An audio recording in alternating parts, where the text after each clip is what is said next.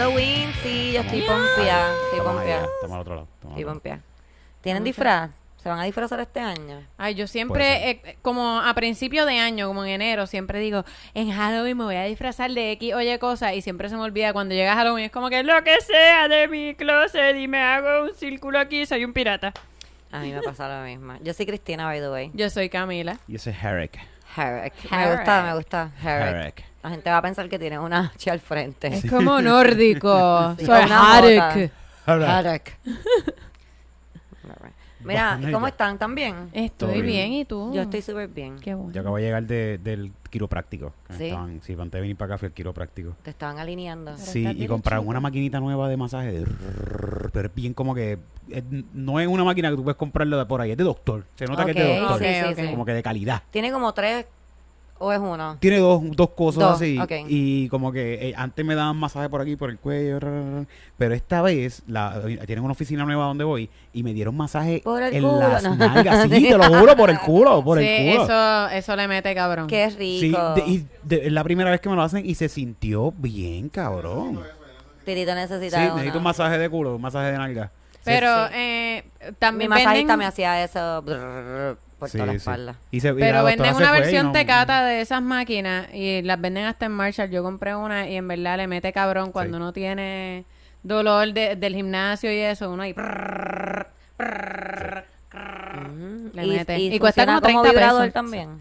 Pues mira, puede resultar un poco doloroso. Ok. Sí, porque como que Pero, puña, como que- pero ah, tiene diferentes attachments. Y el de bolita, como que no puedes presionarlo. Tienes que ser como por encimita, como... Ah, ok, ok. que te Pero funciona, pero funciona, pero Puede funciona. funcionar, puede funcionar. Me han contado. Te han dicho. Sí. Sale en la caja. Dice, Sale en la caja, dice, Dice. maybe a vibrator. Maybe.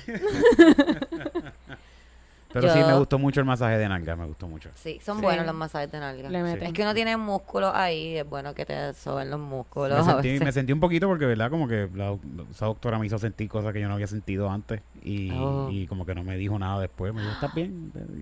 Bueno, por lo menos te pregunto si estás bien. Sí. Pero que tú querías que te llevara a comer y eso. Sí, sí, siento que hacía falta una Sí, copa de eh, vino o algo. Pero es que si no te llevan a comer antes de, después No. es bien difícil, tú sabes. Eric No tuvo la ¿no? experiencia femenina y está como que, ¿qué y es está esto? Y nosotros ahí, eso es lo que pasa siempre. No Yo como no, que no por lo menos te, te dijo si estabas bien. Ajá. y eso, te hice una cita para la próxima vez. No te dijo te tienes que ir, me- no te puedes quedar a dormir. No me dieron cita, como que me dijeron, llama como tú quieras. No te dijo, ah, déjame llamarte un Uber.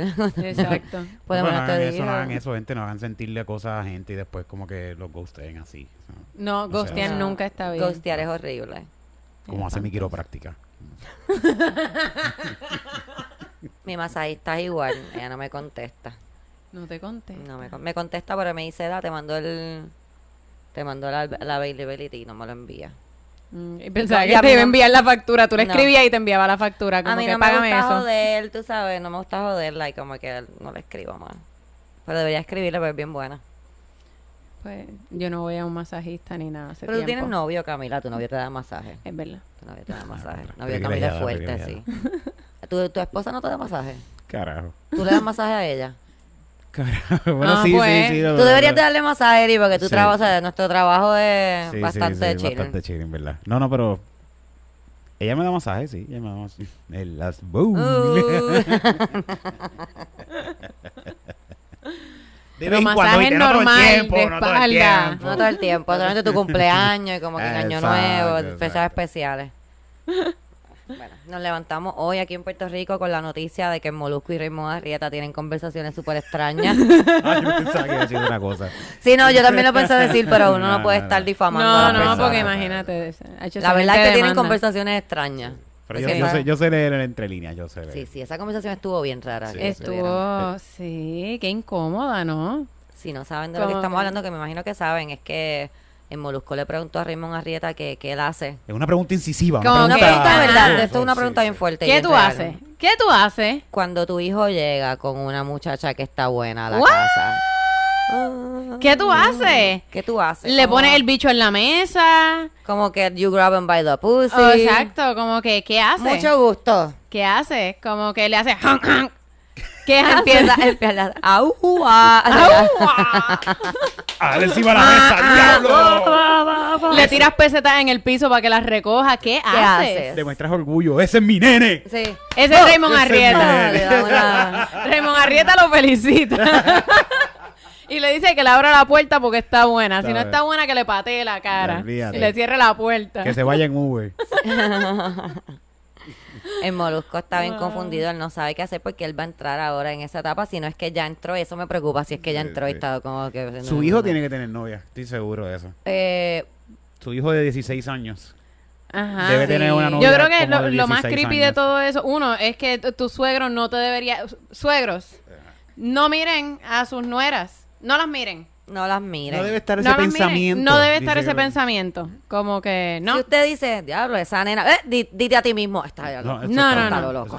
A mí lo que me... A tu suegra. Escuchen a Titito. A mí lo que me sorprende... Tampoco. Titito recomienda que A mí lo que me sorprende es la cosa de que todos pensamos cosas horribles en algún momento de nuestras sí, vidas. Sí, Pero que él sea tan poco self-aware de que sea como que yo estoy pensando esto y esto no es horrible, yo lo puedo decir.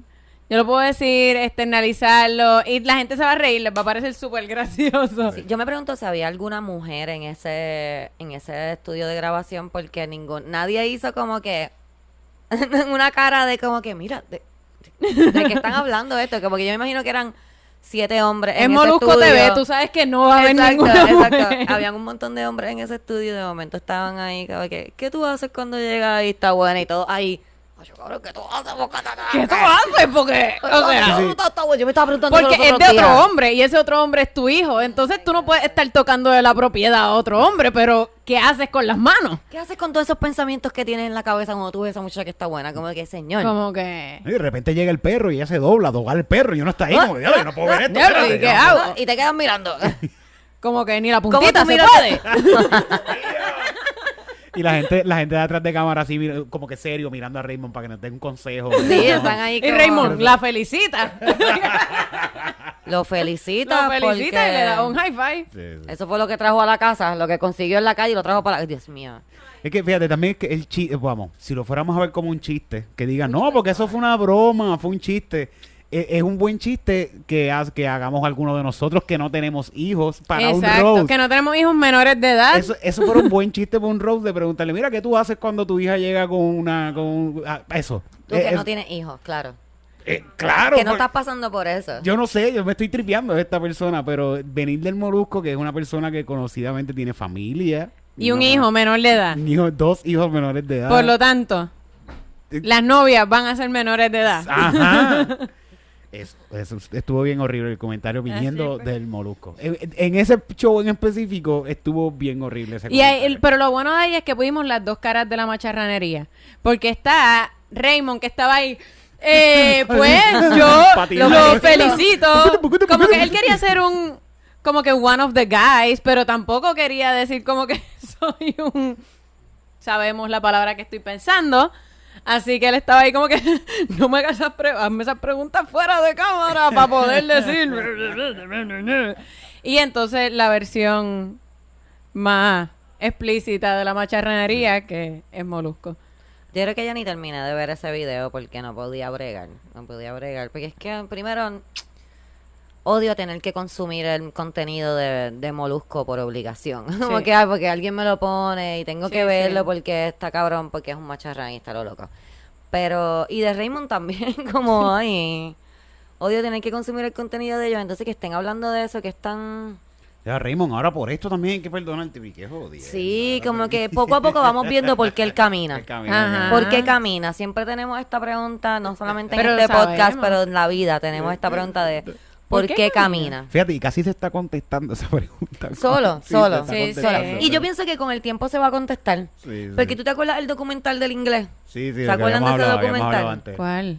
Cuéntale un poquito por Hay un documental de este hombre que era una figura bien famosa en Inglaterra, como. En Inglaterra era, ¿verdad? Como. No estamos diciendo que Raymond hace esto. no, estamos diciendo que existe este documental. Ya. Existe esta Just persona. Hace muchos años Hace, atrás. esto pasó, está en Netflix. Este, él bien querida, una figura bien querida, entonces él tenía un programa como Soul Train, ¿qué se llama? Pues él presentaba bandas, en ese sentido, la Ah, gente estaba bailando, como que ese tipo Ah, de ok. programa por un montón de años.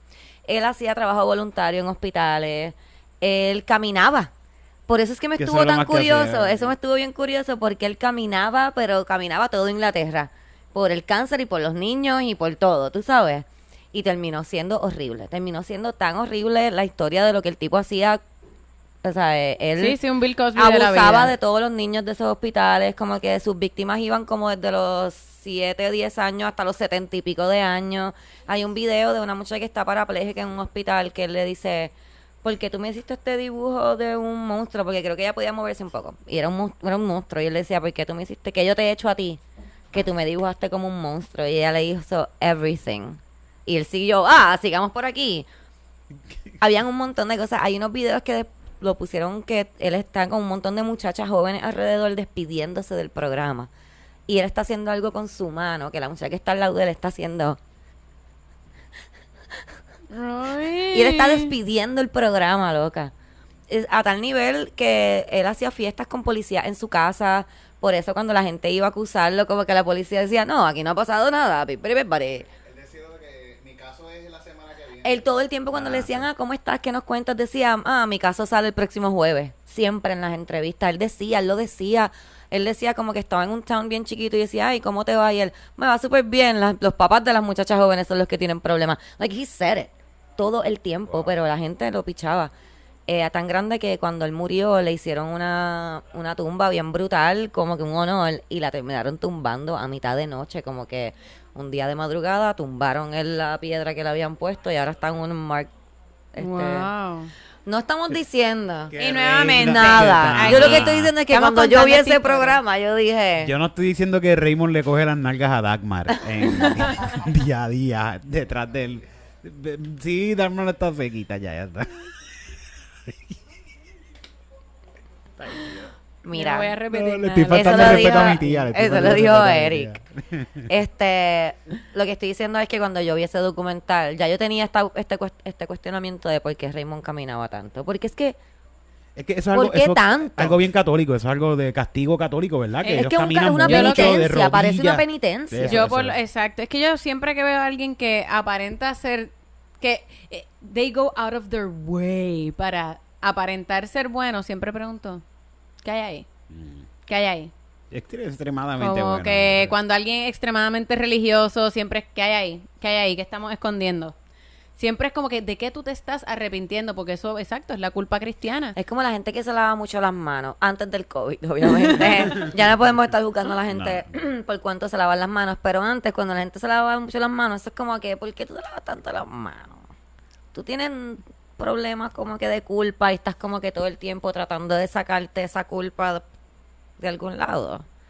No sé, esa fue una película que yo vi una vez y me Sí, sí. mucho. Es el COVID, es el COVID. Ahora es Se el veía COVID. la sangre en las Ahora- manos todo el tiempo. La sí, culpa sí, estaba ahí en sí, sangre. sí. O no sé, la sangre, el semen, no sé, pero hay algo. Eh, tenemos emails. Quizás, quizás estaban pelando bajo. ¿No, te- no- no- no- tú no has pelado bajo. Pueden ser un montón de cosas. Sí. Estás todo el día A lo mejor oliendo a- cortaron un pollo vivo con eso y se quedaron con esa cosa. y se la- También. Yo a veces pelo bajo para cocinar y por la noche me duermo así con los dedos así. Porque te gusta mucho. Sí, huele, huele, huelen ajito Pero, así.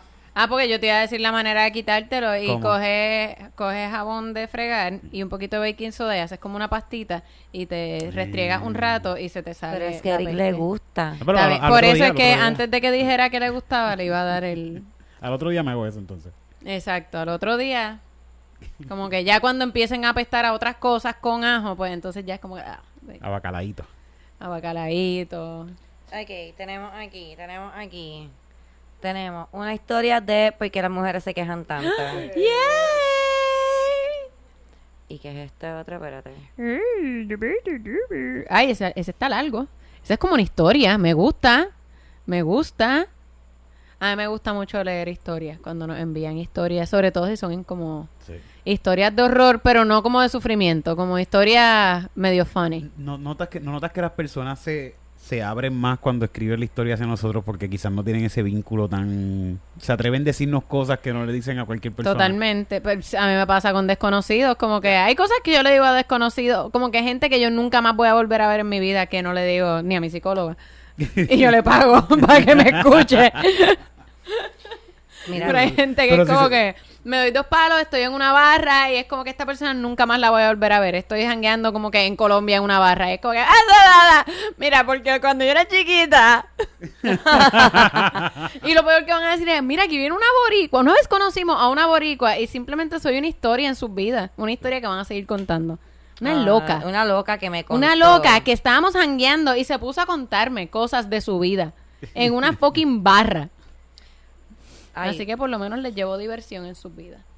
Yo desde que no bebo ya no cuento tantas cosas de mi vida. Cuento muchas menos. Si me preguntas, pues te la... Pero... Ah, Mira, tenemos, depende. tenemos un perfil de Tinder. Este lo voy a leer yo y después te voy a dar el email de por qué las mujeres se quejan tanto. Dale. Tenemos aquí Pedro, 38 años. Dice, ay, mira de dónde es de Gurao. Ya, ya. Pero hay mucha gente que se llama De. Curazao, de De Curazao. Curazao. de Curazao. Es Bridgie. Soy un hombre poco común. No. Te llamas Pedro, cabrón. Que más- no hay nada más común que eso. Como que el tipo más común que tú se llama Juan. Lo más importante sobre mí es que soy padre soltero y estoy muy orgulloso de eso. Y no tengo por qué ocultarlo. O- ok. No, definitivamente. Ok. Y esa es toda su identidad, ser padre soltero. Yo estoy bien claro lo que es de lo que no, estoy bien claro lo que quiero y cuáles son mis prioridades. Tengo una personalidad diferente, pero no soy un príncipe azul. Soy un poco arrogante, prepotente, Ay. Dime más, dime más. Ay, esto suena bien fuerte, atractivo. fuerte de carácter y tengo mucho orgullo propio. No shit. Es un narcisista abusivo. Ajá. No creo en las palabras de nadie, pero creo en las acciones. Busco conocer a alguien de pensamientos diferentes para así tener conversaciones interesantes. Diferentes como en... Todo es diferente. Todo es Todo es diferente. diferente. Es que él es tan especial. Sí. Todo es diferente. su mamá se lo dijo. Ay, deja que lo veas, es bien diferente. Es bien diferente. Es bien Tú tienes por lo menos tres primos chuitos que se parecen a este tipo. Sí. Como que- Cualquier tipo a este que tipo le dicen bebo y le dicen cano. Bien cabrón. Full. Bebo, bebo. Eso es, eres bebo, eres bebo, sí, full. ok, creo que tienen razón. Soy un Sí. hombre poco común. Sí.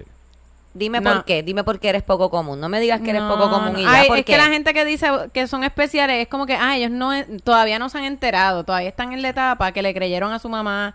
Pues yo me yo le creía a mi mamá, pero ya llegué al mundo real y es como que, ah, ok, no, No, no es soy verdad, especial. no soy especial. El Titito tiene una canción de Sí. eso bien Exacto. bonita. Especial se llama. ¿verdad? Se llama especial. Se llama Ujú. especial, la pueden buscar en Spotify. una buena historia. En música cualquier pussy para streaming gente de, pussy. de música. En la internet, En la internet. como dice Titito. Pero sí, Bebo se ve que trabaja en un autopart. Tengo Sí. que, tengo que Bebo en algún momento ocultó que era padre soltero. Porque Sí. ya no se siente Sí. que lo debe de ocultar, está No, orgulloso. ya la nena está grande, ya habla. Así que Ya no puede ocultarlo. Mira, hasta Mira, se va a que quemar mío. Mami, Salte de bájate. ahí. Ok. Ustedes Perdón. saben que aquí hay muchos gatitos. Acaba un gato de casi meterse en una vela que está prendida ahí, pero no pasó nada. No le pasó nada. Este, me gusta, no me gusta nada, pero iba a decir que tiene bien claro lo que quiere y cuáles son sus prioridades. Eso está buenísimo. Eh, Me gusta cuando dice que es prepotente. Lo Como más que que, yo me soy un huele cómo bicho. se describe. Tengo una personalidad diferente, pero no soy un príncipe azul. No, de, de tu foto no estaba asumiendo que ibas a ser un No. príncipe azul, fíjate. Esa foto que nos pusiste. Soy un poco arrogante, prepotente, fuerte de cara. Me gusta que estás usando como que estás describiendo lo mismo. Sí. Podías Y repetitivo. Adjetivo, Podías decir que eras repetitivo también. Y tengo un diccionario nuevo. Tengo una aplicación de palabras. No creo en las palabras de nadie. Na- mm, ok. Excepto Pero- las del diccionario. Sí, excepto las tuyas que tienes muchas aparentemente. Busco conocer a alguien de pensamientos diferentes. Siempre que dice eso, yo creo que es que te las, no quiere tener muchas jevas. Como que pensamiento diferente a mí me suena a poligamia, poliamor. Ok. Como que yo no quiero una relación como normal, como que Ah, no, yo siempre, alguien que dice como que pensamiento diferente, yo me imagino a hombres blancos que dicen como que yo tengo un humor negro y es que te van a hacer chistes racistas y esperan que tú te rías. Puede ser porque dice que le gusta la comedia. ¿Ves? Ah, ¿Ves? Eh, son tipos que te van a hablar- hacer chistes machistas. Es como que si no te ríes, es como que, ay, es que está, está cerrada, está cerrada, no tienes la mente abierta. Es que yo tengo un sentido del humor bien torcido. Y me gusta siempre tener conversaciones interesantes con personas prepotentes y... Normalmente las personas prepotentes es gente que les Y gusta ver diferentes puntos de y vista. de carácter fuerte. Me gusta mucho tener... Y de orgullo propio. Esas son las mejores conversaciones que uno interesantes Sí. que uno Eso, puede tener. cuando alguien dice que tiene carácter fuerte, es que no sabe regular sus emociones y va a tener perretas. Eso, eso es lo que re- realmente significa. Que es un tipo que a la primera que se vea un poquito pillado va a empezar a gritar, a tirar cosas, a darle puños a las paredes. Así que en realidad no es, Aléjate. no es carácter fuerte, es carácter débil. Exacto. Carácter débil, ok. Es exacto. carácter débil, reacciones fuertes. Sí, reacciones fuertes con carácter débil a situaciones estúpidas. Ok, déjame ver si aquí dice que no diga su nombre porque tú sabes. Sí, no lo diga ella. ¿verdad? Ok, pero. Ah, es que sí, ver, verdad, verdad. Tú sabes. Yo tengo que darle un- una leidita por Pues acuérdate encima. que Camila es una profesional. Ella, Sí. ella empieza a leer y ella lo que hace es perform. Sí. Ella no está como que analizando Ella lo que ella está leyendo. Ella está performing. Las palabras fluyen a través de ella. Como que ella coge viento, sus ojos ven lo que está en el papel y su cuerpo lo traduce. Se adapta, toma el cuerpo. Ella no está leyendo un texto como tú y yo. Ella está interpretando un ser humano. Interpreté. Ok, nuestra amiga dice: Hola Cristina, Eric y Camila. Soy muy fan de tu podcast. He estado binge listening desde hace tres meses. Todavía no estoy al día, pero mejor tarde que nunca. Ay, mejor mejor tarde, definitivamente. definitivamente. Eres privilegiada. Hay gente que, que está. no- que- que está bueno. está esperando. esperando hace tiempo. Al escuchar el podcast me inspiré un poco a contar mi historia con ustedes. No sé si en sus nuevos episodios están aceptando historias siempre, Siempre. pero quiero contarles la mía. No para dar pena ni nada, nunca te vamos a coger pena, amiga. Pero como ustedes ya saben, ser mujer no está nada fácil. Esto está largo, so espero que me tengan paciencia. Como ah, se volvió loco, espérate. Ok, no ya. En el 2019 yo me mudé para Texas, ya que había terminado mi bachillerato y mi familia andaba por acá. Yo todavía llevaba una relación de 3 a 4 años con un muchacho tóxico, pero él se quedó en Puerto Rico porque nunca tenía dinero y no estaba seguro de brincar el charco. Estuvimos un año adicional en, la- en larga distancia y siendo honesta me sentía bien sola, ya que mi ex era bien negativo y siempre me llamaba para quejarse de su vida. Eh, y más en un país desconocido y bien diferente a Puerto Rico. Ese año bajé Tinder. Mm. Aunque al estar sola no justificaba el yo ser infiel, conocí a este chico y quedamos en salir a un bar. Yo no tenía carro propio, so él me tuvo que buscar. Hablamos, bebimos, pasamos un buen rato, pero me estaba dando cuenta de que ya se me habían pasado las copas y era tarde. Mi. Le pedí que me dejara en casa, ya que seguía viviendo con mis padres, y nos fuimos del bar. De camino se nos explota una goma y de casualidad estábamos cerca de la casa de un panadel. Llegamos a la casa y yo me sentía tan mal que sentía que iba a vomitar. Mm. Mm, so me acuesto en el sofá. Le digo que me siento terrible y me ofrece una cama en el cuarto del amigo. Yo sin pensarlo dos veces y sin malicia, pues acepto. Y lo último que recuerdo es sentarme en la cama, quitarme los zapatos y acostarme. De repente me levanto, busco el teléfono y veo varias llamadas perdidas y textos de mi papá. Y me doy cuenta de que no tengo nada de ropa encima. What the ¡Qué fuck? trip! En el rush del momento y la adrenalina de pensar la clase de pela que me van a dar cuando llegue, ignoro todo, pido un Uber y llego a casa. en ese momento quedó en el fondo de mi ese momento quedó en el fondo de mi memoria y seguí saliendo con él, ya que el shock nunca me llegó, pues nunca había experimentado una agresión sexual y no estaba tan inculcada en el tema hasta que estaba un día jangueando con él y el mejor amigo, lo llamaremos fulano, y al parecer fulano notó lo incómoda que me sentía y empezamos a hablar. Y terminamos haciendo una amistad. Él me texteaba, me llamaba, él me contaba cosas personales y viceversa. Y un día le contó lo que pasó, lo que pasó, espérate. Y un día le conté lo que pasó a fulano. Y él me dijo que eso era una violación. Eh, you're being in denial, eh, dijo. Eh, le digo que no fuera tan exagerado. But deep down, I knew what happened. El shock me dio una bofetada en la cara y la depresión que ya tenía me fue empeorando, pensando que este era mi karma por habérselas pegado a mi novio en ese entonces. Corté comunicación con el muchacho, pero él siguió hostigándome, al punto de que le iba a caer a casa para hablar conmigo. A este punto fulano lo había confrontado y dejó de hablarle también. Amenacé al muchacho de llamar a la policía y si se atrevía a, a aparecer por casa. Y me dijo cuantas cosas se imaginan, desde puta hasta gold digger. Me dejó quieta, pero el trauma tampoco se fue. Dejé de hablarle a gente, incluyendo a mi novio. Tenía insomnio, no quería comer, etcétera. No le dije nada a nadie, ni a mi novio de ese entonces, porque yo sabía sus opiniones sobre el rape, que la culpa es de la víctima. Había pasado casi un año de lo sucedido cuando decidí dedicarme tiempo para mí sola. Así que dejé la relación que tenía para ese entonces cuatro años sin decirle el verdadero por qué. Me enteré por amistades que mi ex puso un video en Facebook quemando todas las cosas que le había regalado e insultándome. Mm. Huge red flag. Empecé terapia, compartía más con la familia, empecé un trabajo nuevo y sin darme cuenta también conocí a una persona muy especial que terminó siendo mi mejor amigo, pareja actualmente. Yay. En estos años descubrí muchas cosas que no sabía de mí y, al- y aunque el trauma todavía anda rondando mi vida, ya no me afecta tanto como antes. Honestamente se siente bien decirle mi historia a alguien. Espero que esté bien, que estén bien, perdón. Mucho éxito en los siguientes episodios y espero que hagan un show en San Antonio. Wow, qué fuerte. Amiga, lo siento, lo siento tanto. Ser Este, mujer es bien heavy, es full. bien heavy. Nadie debe, nadie, nadie debe experimentar eso. Nadie se merece eso. Ese no es tu karma por nada de Mm, nada. Sí, eso no es karma, eso literalmente eso no se lo merece absolutamente nadie. Eh, sobre todo por haber confiado. Realmente, este, ahí lo único que pasó es que tú estabas confiando en alguien porque te sentías mal, tú sabes, y, y uno espera, que uno dice lo que yo haría, uno siempre juzga de lo que uno haría y uno dice, pues lo que yo haría sería darle una cama a esta persona y que se acuesta a dormir hasta que se siente bien, uno no va a pensar, eh, ¿verdad? Que, que alguien sea tan horrible eh, de hacer lo que es lo que te pasó a ti y, y lo siento mucho. Sí, That's it. sí. Yo no tengo mucho que decir, además de que lo siento. Y que sí, yo sí tengo la malicia.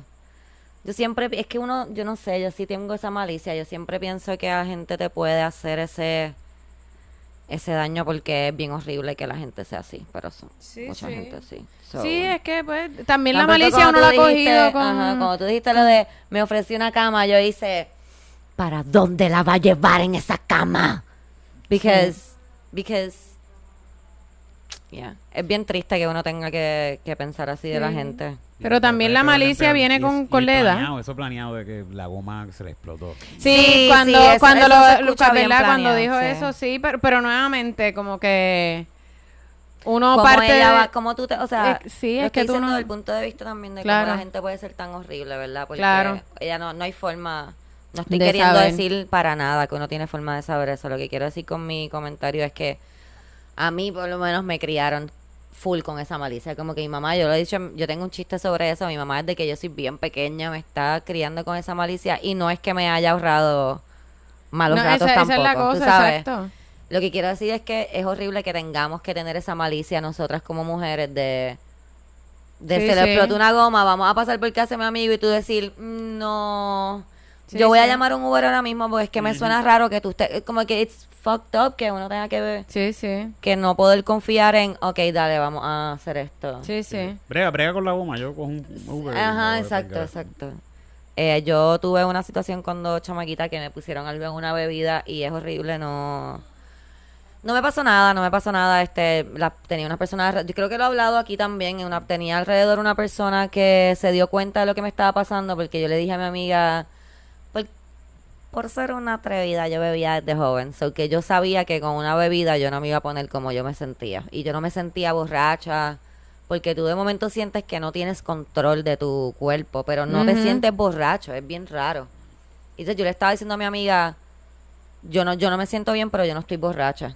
sí, Como sí. que es imposible que yo esté borracha. Yo me siento mal, pero yo no estoy borracha. Y seguí diciendo eso y ella me dijo, pues vamos al baño. Y en el baño alguien dijo, que que Ale me tiene algo en un trago. Ya I still remember. Y donde quiera que esté este ser humano, este... todo el buen karma para ella. Ella empezó a meterme la mano por la boca y empezó a decir, traigan leche, traigan leche, traigan como que leche, Sí, agua sí. Ella pidió todo, como que ella me empezó a meter el dedo por la boca. Yo estaba ahí como que, what is going on? Me sacaron de la discoteca, mandó a que alguien buscara hielo, yo no sé dónde carajo. Me empezaron a meter hielo, por eso es que yo sé el, el truco de hielo. Me empezaron a meter Ajá. hielo por todas partes. Ujú. Eh, yo llegué a casa de mi amiga. A todas estas, estábamos en un party de escuela. Que se Sí, coló sí. gente que eran mayores. Sí, eso siempre pasa. Que eso siempre pasaba. Entonces, era, era disimular. ¿Cómo tú disimulas que tú estás bien loco en un carro? Imposible, y Cristina está bien borracha. Pero entonces fue como que la mamá de mi amiga se fue a dormir y la hermana mayor de mi amiga y la otra amiga de ella, todo el mundo estaba ahí como que, what the fuck? Y llenaron una bañera de hielo con agua y me metieron allá adentro y como que no me podía dormir porque no te puedes dormir porque no Ajá, sabes no, sí, no, sabes lo que tienes, como que era como que tienes algo, te pusieron algo en la bebida. ¿Qué te pusieron? No, No sabemos. sabemos. Que quédate despierta para que no te mueras. Ajá. Eh, so, sí, es bien horrible eso.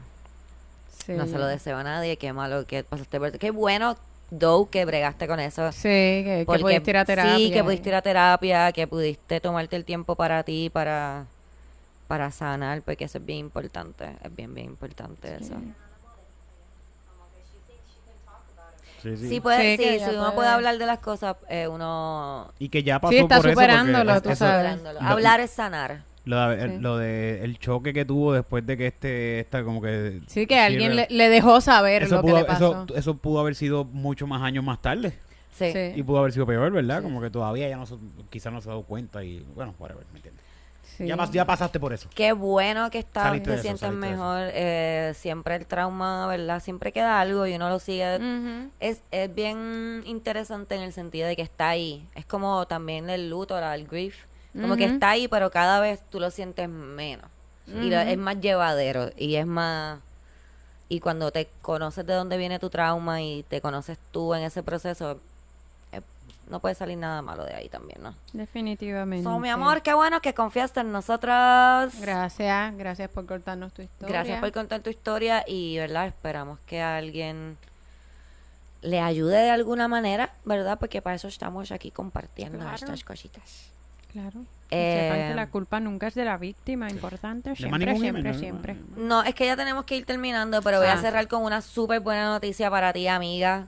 Te tengo una tremendísima noticia. Espero que ya estés al día con los podcasts y escuches esto a tiempo. Pero voy a ir a San Antonio.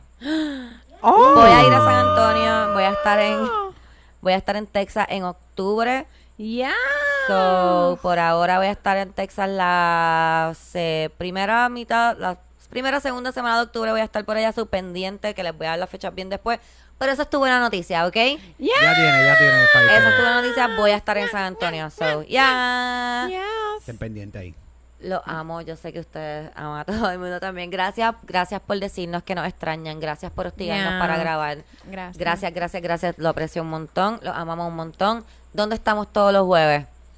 En En punto. punto fijo. Estando pero, estando Punto pero fijo, PR en estando Instagram. pero. búscalo. Si todavía no estás siguiendo estando pero, pero aquí estando peros PR en Instagram y ahí te enteras de todas las cosas que está haciendo estando pero. Y si nos sigues a nosotros te enteras de todas las cosas También. que pasan en nuestra vida.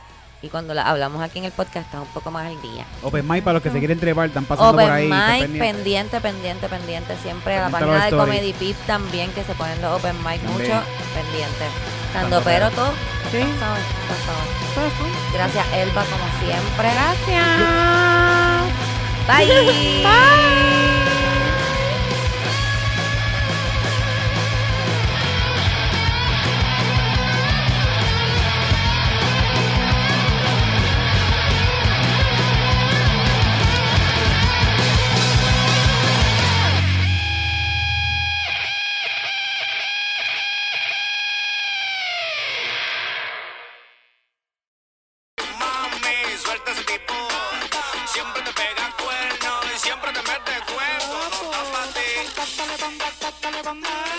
ese tipo en banda. Suelta ese tipo en banda.